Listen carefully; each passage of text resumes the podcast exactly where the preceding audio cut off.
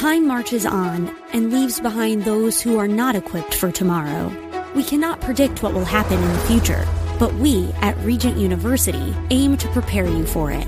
With world class professors and over 150 programs, the opportunities to find success in your field are many. So don't let tomorrow pass you by. The journey to your brightest future begins here. Visit regent.edu slash learn more. The views and opinions expressed by Rob Black and his guests are not necessarily those of KDOW or its management owners or advertisers and should not be construed as legal tax or investment advice. Always consult with the appropriate advisor before making any investment or financial planning decision. Hello, everyone. I'm Rob Black talking money, investing, and more. How are ya? Ed Lee's dead, mayor of San Francisco age 65. He's going to be remembered as the mayor who really put a lot of efforts into housing in the, the city. I don't know if that's a good thing or a bad thing. As I get older, do I want to live in a concrete jungle or do I want a tree? Oh. But housing's a problem in San Francisco, and he was the mayor that's he did his best in seven years to try to tackle that. Dead at 65. We all are going to die. Some of us are going to live. You choose to live, but you will die. I don't know anything about his family or his life or anything like that. 65 seems a little young. In this day and age of modern medicine, to have a heart attack while you're shopping for groceries and kick over and just be dead.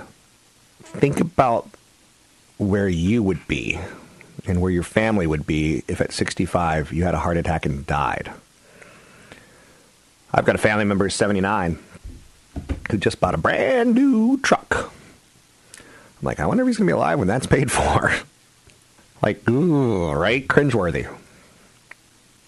I like to imagine myself in other people's scenarios. And that teaches me a lot about how to invest. It teaches me a lot about how to protect people. Doing a radio show, I tend to see the worst case scenarios. You email me when you're in trouble, not when you're doing great. I tend to see divorces. I tend to see fires. I tend to see I didn't start saving until I was 45. It's depressing, but I still do it. I see the humanity in people. I see that maybe I can't help the person who's 45 and divorced, but maybe I can help her kid and say, start when you're in your 20s. Do your 401k. Live your life in your 20s. Make mistakes in your 20s. That's totally doable. It's totally fine. I'm okay with that. It's the reason I do the show. In your 20s, you want to start saving a little bit in a 401k. Not a lot. Maybe it's 3%, 4%, 5%. If you could do 15%, you're a rock star. In your 20s, you want to pay off your debt. That can hold you back from doing many, many things in life. You've heard the story about millennials who really can't find their way of their own life and they live with their parents for too long and in your 20s, you should be figuring out your love life in a passionate way, not living with mom and dad sneaking out. In your 20s, you want to avoid getting into credit card debt because your student debt is going to hold you back, but your credit card debt is going to retard what you just did. You got a job. You're earning $50,000 a year. Next year, you're going to earn 50000 and a 500 You're going to get a little bit of a raise. But if your credit card debt's growing at 14 to 20%, you're falling behind. So credit card debt on top of student debt, no good. No good. I've got credit cards and I use reward cards and that's I pay them off every month. No late payments, no carrying interest, no nothing like that. It's not a game. It's it's my basically cash that I give them I give to the retailers every month.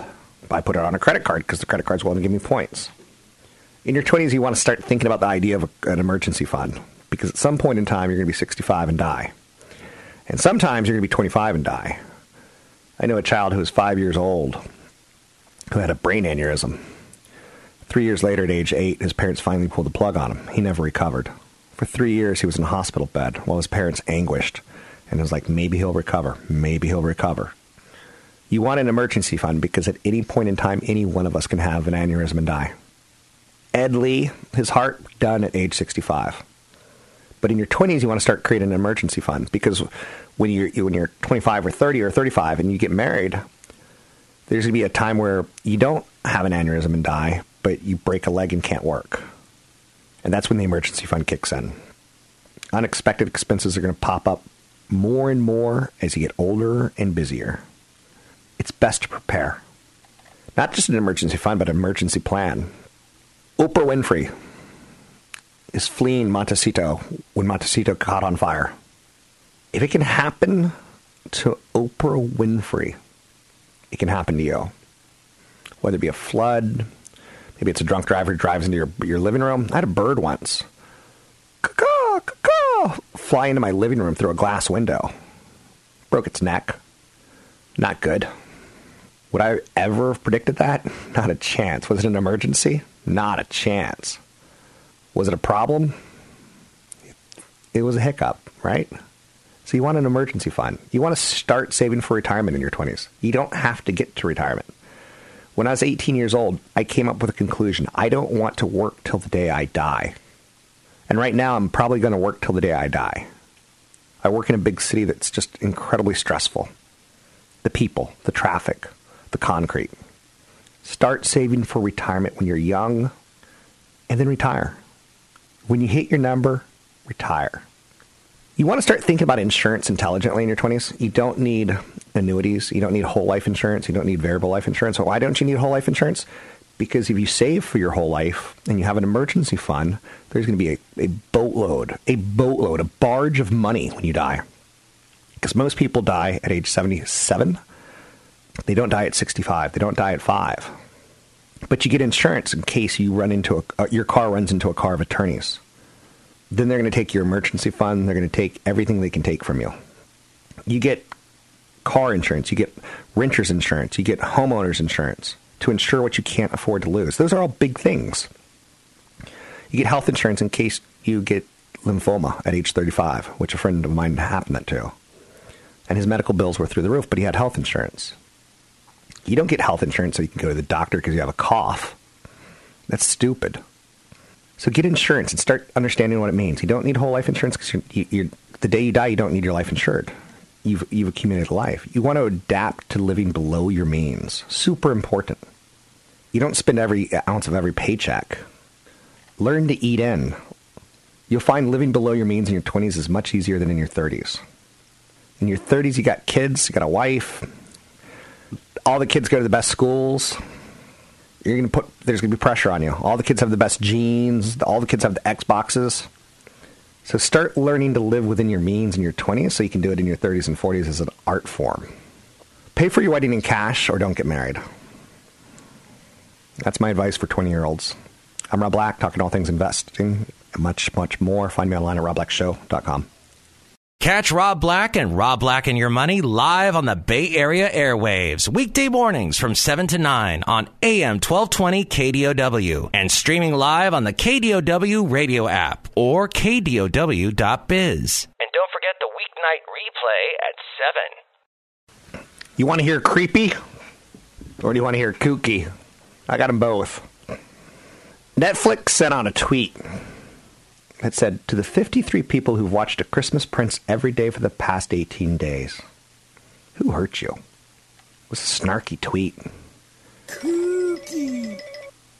Um, Big Brother.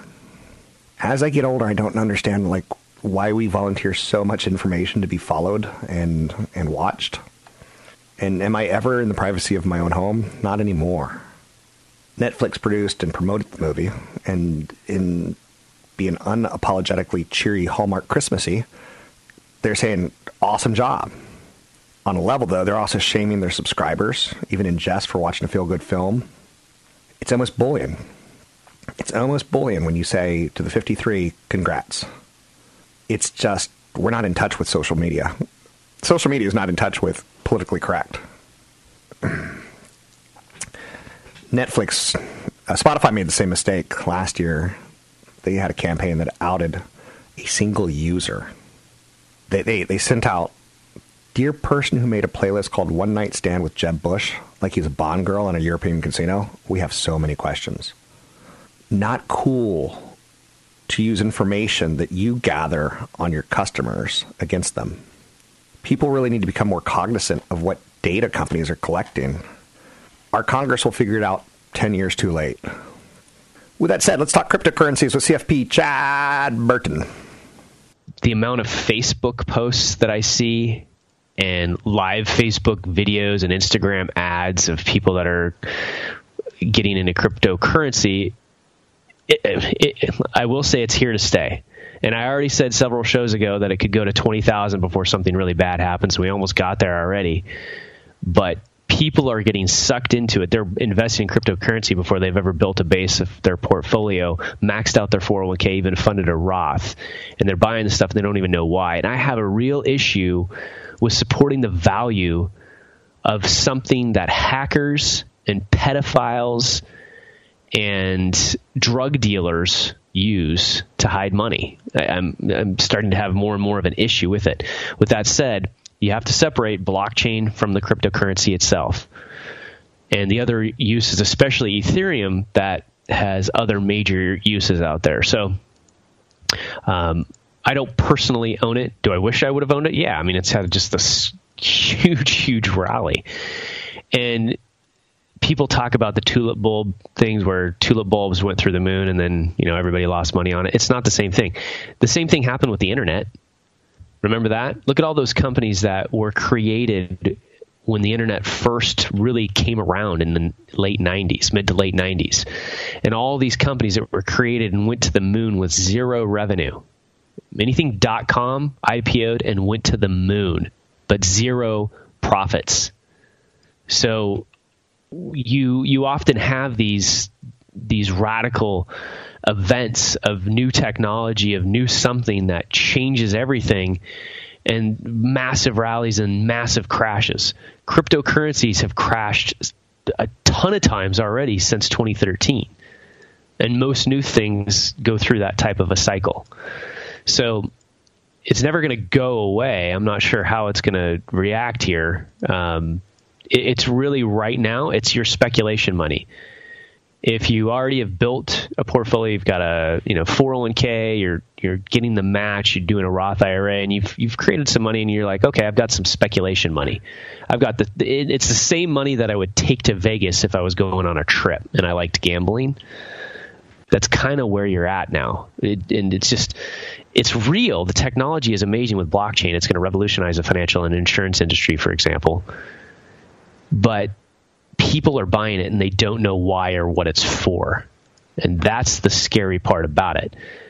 It just like it disgusts me when I see the posts of other people sucking other people in on Facebook and they don't even know why. Just just saying, just watch me, I'm going to become rich because of this.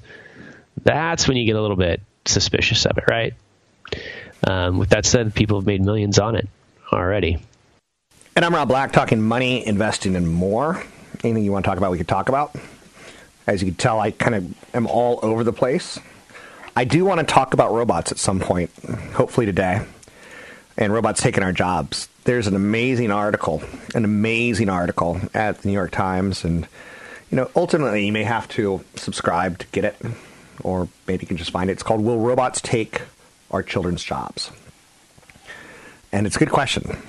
I've got two sons and I'm obsessed with robots. I loved R2D2 as a kid, but R2D2 took a co-pilot's job away. I see what happens. Elon Musk, Bill Gates, Stephen Hawking, they're all freaking out right now about the rise of the invincible machines. Yes, robots have the potential to outsmart us and destroy the human race. But first, artificial intelligence could make countless professions obsolete, and, and, and we might want to die. If we don't have a job, what do we even have? Our government paying us? universal income could happen. I have a dream of sending my kid off to college to become a doctor or a radiologist. Radiologists earn up to $500,000 a year. But that job's suddenly looking iffy as artificial intelligence gets better at reading scans. There's a startup called Arterys. To cite just one example, it already has a program that can perform a magnetic resonance image analysis of blood flow through the heart in just 15 seconds. That's 45 minutes for a human you know, there's a, uh, a robot company that does the Da Vinci system that can do heart surgery better than a surgeon can. Software programs are already being used by companies like JP Morgan to scan legal papers and predict what documents are relevant, saving lots of billable hours from attorneys. There's other glamour jobs like airline pilots. What do you think's happening there?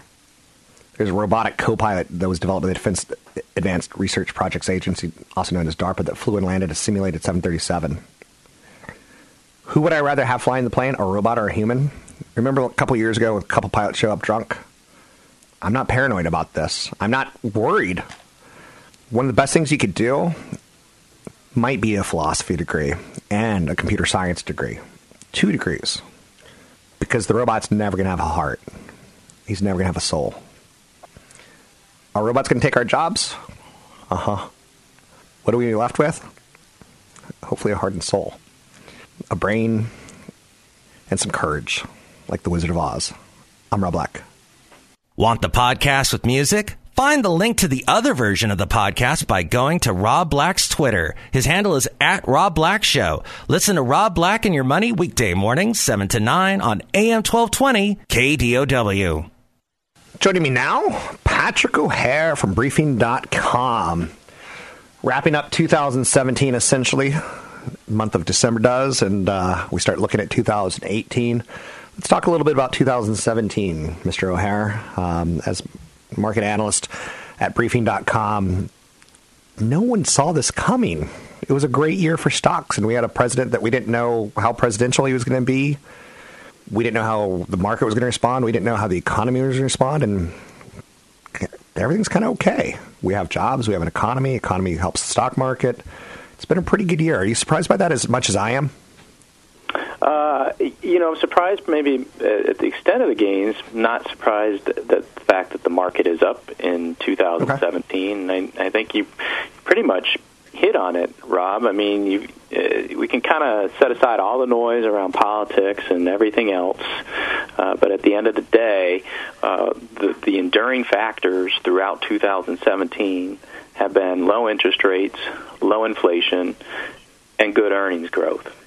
And when you have that triumvirate working for you, that's a nice fundamental basis for for, for gains, and uh, and you're seeing investors respond accordingly, and the market respond accordingly to that uh, to that nice foundation there. It's good to know that we're on the same page. I think one of the big stories of 2017, as I start thinking about it again, is tax reform. Um, I can give you a couple quick examples. Um, I saw Warren Buffett on TV, and they said, "Are you a buyer or seller of the stock market right now?" And he goes I'm waiting to see what, happens with tax reform. I have friends who own Apple Computer or Apple shares, and they're like, like, what should I do? I said, well, the 10 is going to be a great product, and that should help drive momentum. But really, you should wait for tax reform because a 20% tax rate versus 35 for Apple and repatriation, you may leave 25 to 30% on the table just on that alone. Tax reform, big part of this year. Now that we're kind of seeing it, should we say we bought the rumor. Should we sell the news? What are your thoughts on tax reform going into 2018?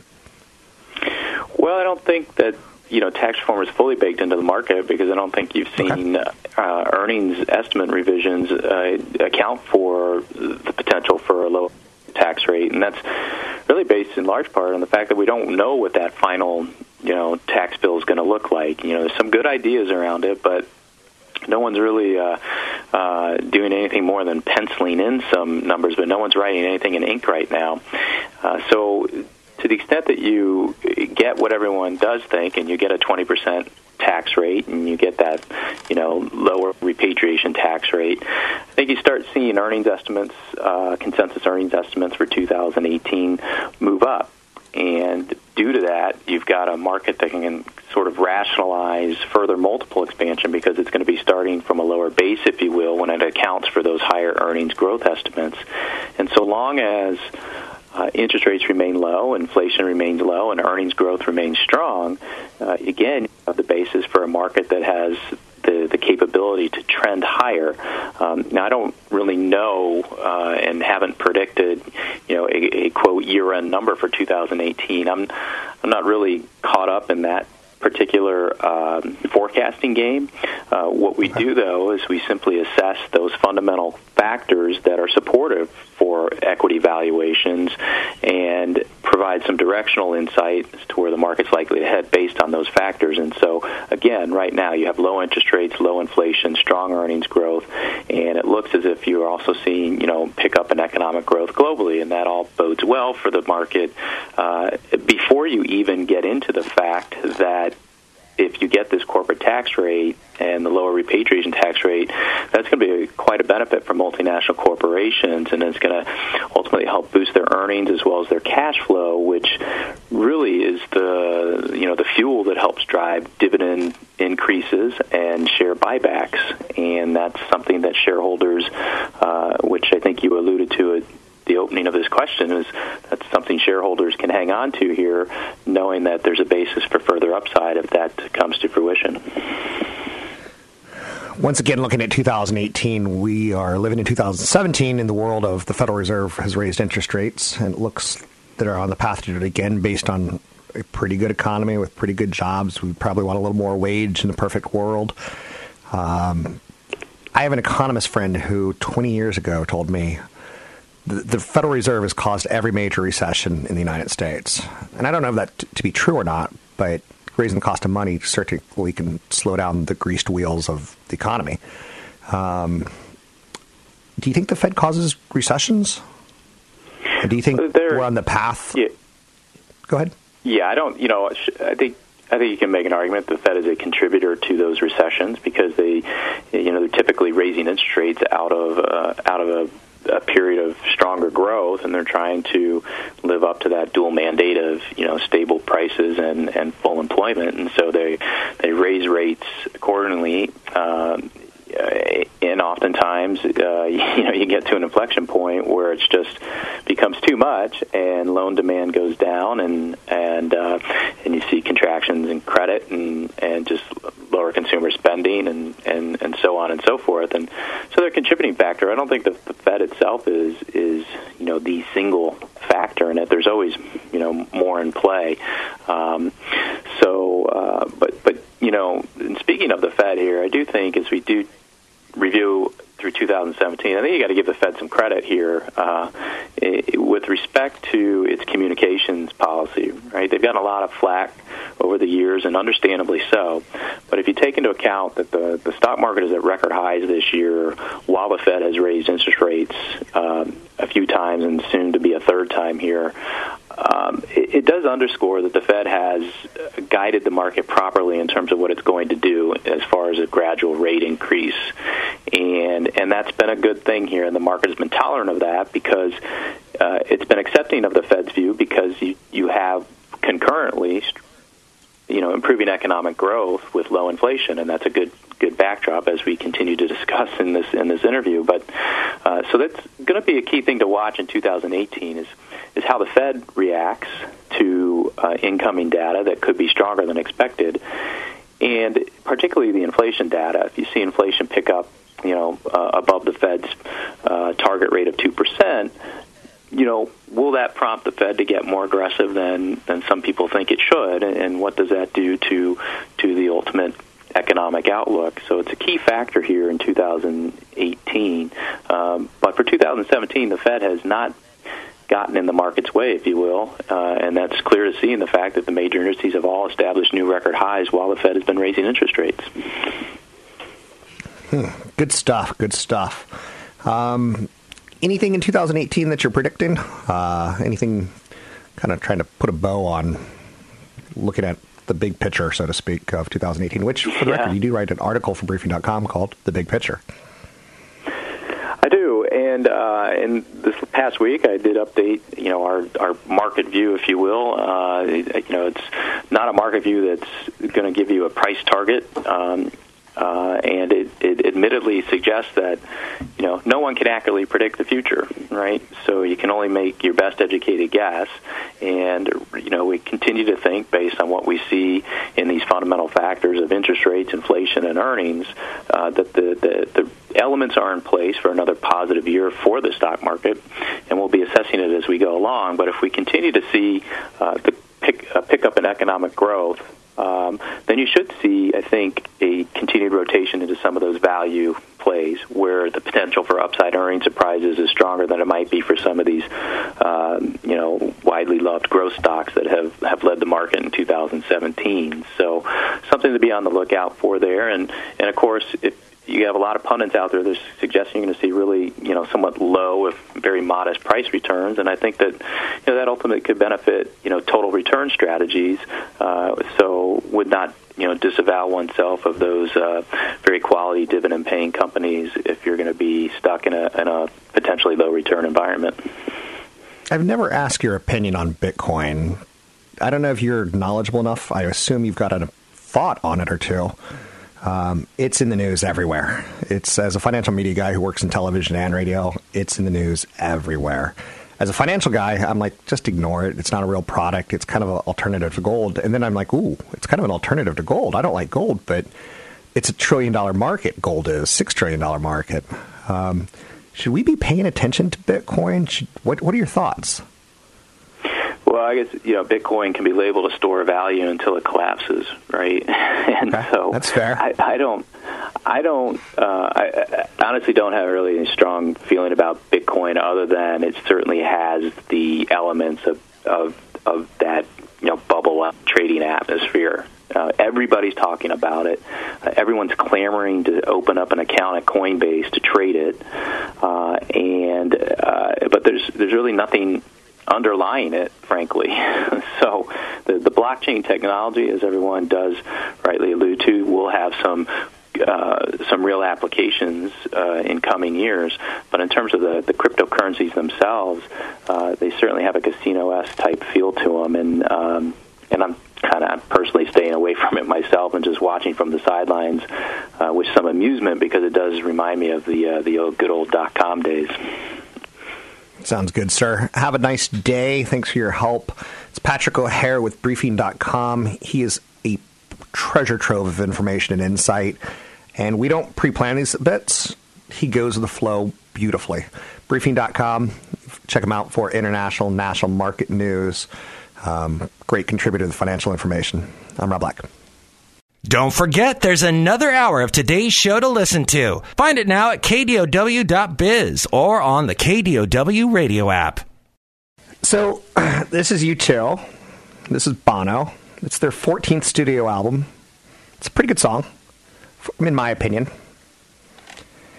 It's interesting because Bono made a decision sometime in the last five years. He got cancer. No one really knows what happened. he hasn't talked about it but he wanted to write an album for his kids, for his family, for his loved ones. The album's produced by Steve Lillywhite, who is unbelievable as a production producer goes. Um, U2 hires the best people to work with. There's a business lesson there. But he also took the time to say, You're the best thing about me. In pain in your face doesn't show. When you look so good and baby, you don't even know.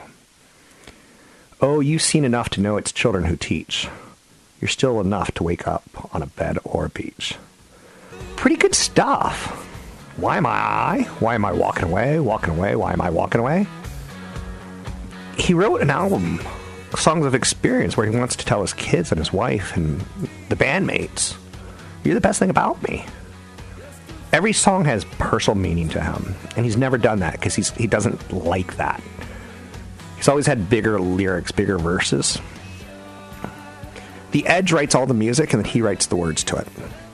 The song has a drive before he figures it out. They're best friends, which is another business lesson. The Rolling Stones lead singers hate each other. The Beatles lead singers hated each other. Lennon and McCartney, they had different styles. These guys worked together, and sometimes in life you need to work together. Sometimes you need to stop and say, I appreciate you. Good business lessons. You could build an empire and then divorce and split it. This is their 14th album. That's crazy. The song, he refers to it as a defiant joy. something that he and The Edge said was more important than ever in difficult times in which we're living. I kind of agree with that. The song was one of several from the album for which Bono wrote lyrics to his friends and family. He had a major scare when he wasn't really sure he'd be around much longer. Bono said he had, you know, the lyrics come to him in a dream, that he had destroyed something that's most important to him his relationship with his wife. The Edge described you the best thing about me as a love song, but with another layer, as it raises a cosmic question. Why, when everything is perfect, do we have a tendency to mess it up? It's a great question.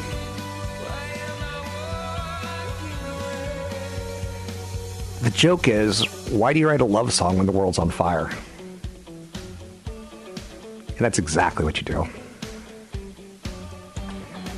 With that said, congratulations to U2 for putting out a 14th studio album. I'm Rob Black, talking all things financial, and sometimes I get it right, and sometimes I get it wrong. I talked earlier about what you do in your 20s. Here's what you do in your 30s. Your 20s are all about finding yourself and making some mistakes. Your 30s are about fixing the car, getting it on the road, just getting it right. You want to advance your career. In your 20s, you're, developing a marketing skill. In your 30s, you're delivering it. It's time to apply it. Don't wait till your 40s. In your 30s, you want to start rethinking your budget. In your 20s, it's, it, it is important to travel. It is important to go to New York. It is important to go to Miami. I flew a girlfriend to Miami once because um, I wanted to see the Art Deco hotels. I wanted to see the glamour that is Miami on television. It's not that glamorous. It's okay. It's nice. It's not great. I wanted to fly to New York to see a Broadway show because Broadway shows look cool. I hate Broadway shows. They're overrated. I'm having a bad day. Meow, meow, meow, meow. Cats is probably the dumbest Broadway show of all time. Midnight, and the kitty cats are all sleeping. Like, do we need that? No. So, you want to rethink your budget in your 30s. You need to cut spending in some areas to reallocate money elsewhere. When you're 20s, you're saving 5% of your 401k. In your 30s, you're doing 15%. And when you're 20s, you're trying to figure out your emergency fund. In your 30s, you've got it mastered in your 30s, it's now time to start thinking about readjusting your how you approach insurance. In your 20s, you have renters insurance. Hopefully, in your 30s, you have homeowners insurance. Hopefully, you say, you know, I'm making $50,000 a year. My, my spouse, if I die, that goes away. How can I help? So you go 50,000 times 10, $500,000 of life insurance in term life. All the other life insurance, whole life and variable life is crap. It's garbage. In your 30s, you better pay off your non mortgage debt. You made a mistake with debt, credit card debt in your 20s, stop it. Save 15% minimum. Start diversifying how you invest. Don't go, real estate's the only thing. Investing's the only thing. Bitcoin's the only thing. Get a blend going. In your 30s, watch your credit, improve it, because you're going to buy a house. And having an 800 score is way better than a 700 score when you get a mortgage rate. In your 30s, write your will. Tell people that you love them.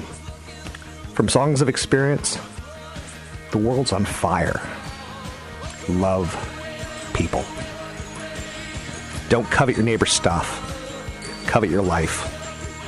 I'm Rob Black, talking all things financial, money investing, and more.